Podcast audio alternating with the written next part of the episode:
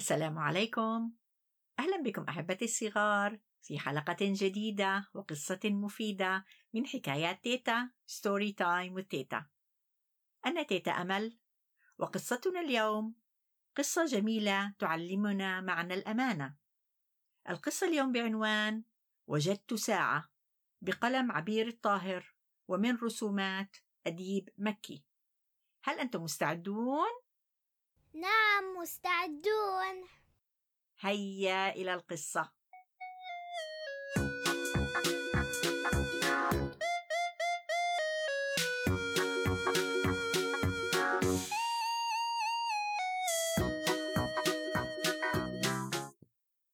جلست سعاد على درجات السلم.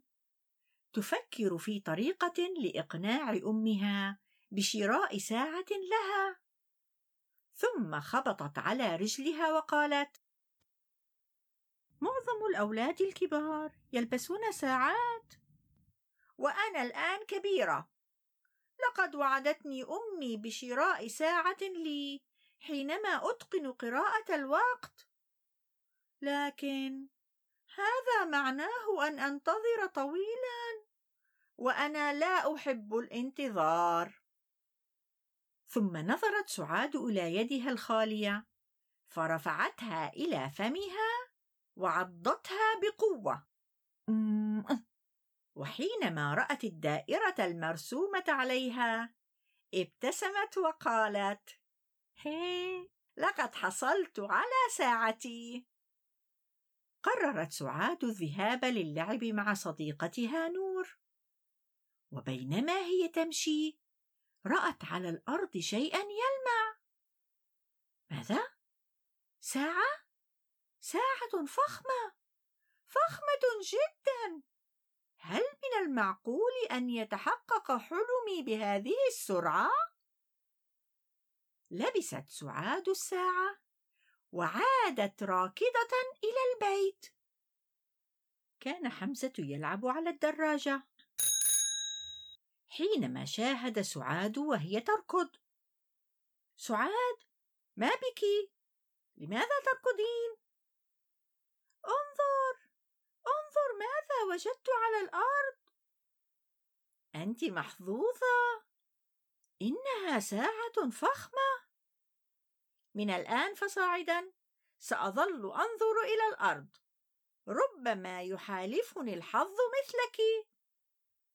ضحكت سعاد وقالت ربما. أمي؟ صاحت سعاد. انظري ماذا وجدت؟ نعم. وماذا وجدت هذه المرة؟ سألت أمها. لقد وجدت ساعة ساعة جميلة جدا. انظري. ألست محظوظة؟ لقد أصبح عندي أجمل ساعة. إنها حقا جميلة جدا. أجابت الأم. ولكنها ليست لك. لا بد أنها لفتاة من عمرك. وهي الآن حزينة لفقدانها. ماذا؟ تريدين مني أن أرجعها؟ مستحيل! لقد وجدتها وأصبحت الآن ملكي. دخلت سعاد غرفتها وجلست على سريرها وأخذت تتأمل الساعة في يدها. إنها ساعتي لقد وجدتها. لن يرغمني أحد على إرجاعها. أخذت سعاد تتأمل الساعة؟ وكم هي جميلة في يدها. فجأة رأت داخل الساعة مخلوقا مخيفا. ينظر إليها نظرات مرعبة. خافت سعاد. وخلعت الساعة من يدها بسرعة ورمتها على الأرض. وأخذت تركض والمخلوق المخيف يركض خلفها ويصيح. إنها ليست لك. إنها ليست لك. ثم اقترب المخلوق من سعاد وأمسك بها. فصرخت سعاد بصوت عال لا لا لا! فاستيقظت ووجدت نفسها متمددة على السرير والساعة في يدها. في اليوم التالي أخبرت سعاد صديقتها نور بما حدث. يا للخسارة. قالت نور. سوف تعيدين الساعة اذن نعم. قالت سعاد بحسرة. يجب أن أرجع الساعة إلى صاحبتها. ولكن المشكلة أنني لا أدري من هي. لنذهب إلى الشرطة ونعطيهم الساعة. وننهي الأمر. قالت نور. لا عندي فكرة أفضل. لم لا نقوم بوضع ملصقات على جميع المحلات في الحي؟ مكتوب فيها هل فقدت ساعة؟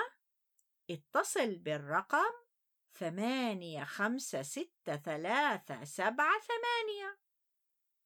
حقا إنها فكرة قالت نور. قامت سعاد ونور بوضع الملصقات عند بائع الخضروات أبي حسن وعند بقالة الانشراح ومكتبة الدنيا وملحمة الأمانة ومصبغة عنترة ووضعتا ملصقا على باب محل الألعاب وملصقا على باب محل الفيديو وصيدلية الأمل. ولم تنسيا وضع ملصق كبير على واجهة محل بيع البوظة. ترى يا أصدقائي هل تعرفون لماذا وضعت سعاد ملصقا كبيرا على واجهة محل البوظة؟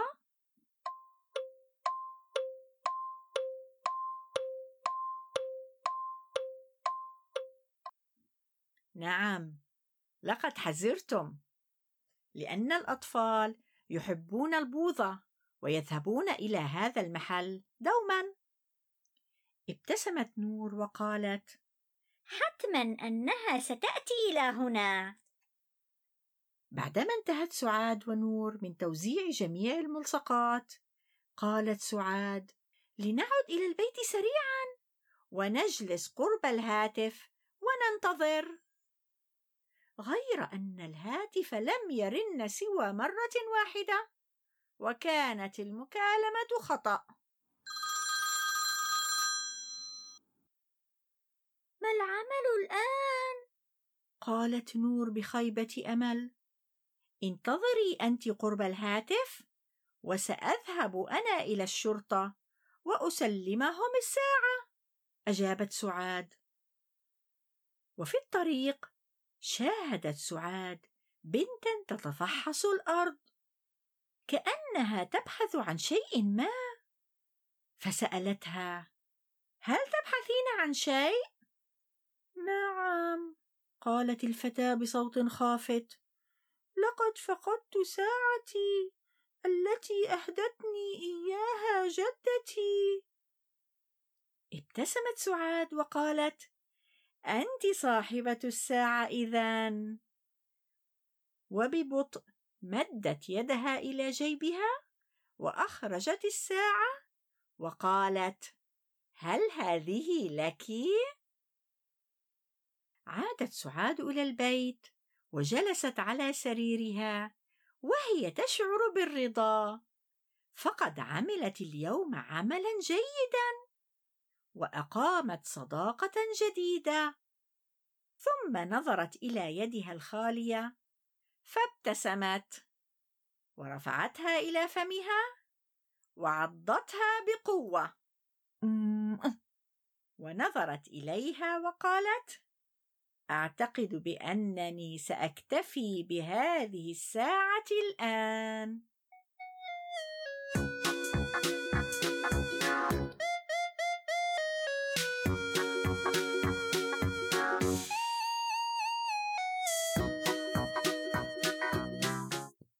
أتمنى أن تكونوا قد استمتعتم بهذه القصة.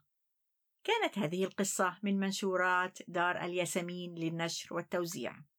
إن الأمانة يا أصدقائي من الصفات النبيلة التي يجب أن يتميز بها كل إنسان، ومن الأخلاق النبيلة أن نعامل الآخرين كما نحب أن نعامل.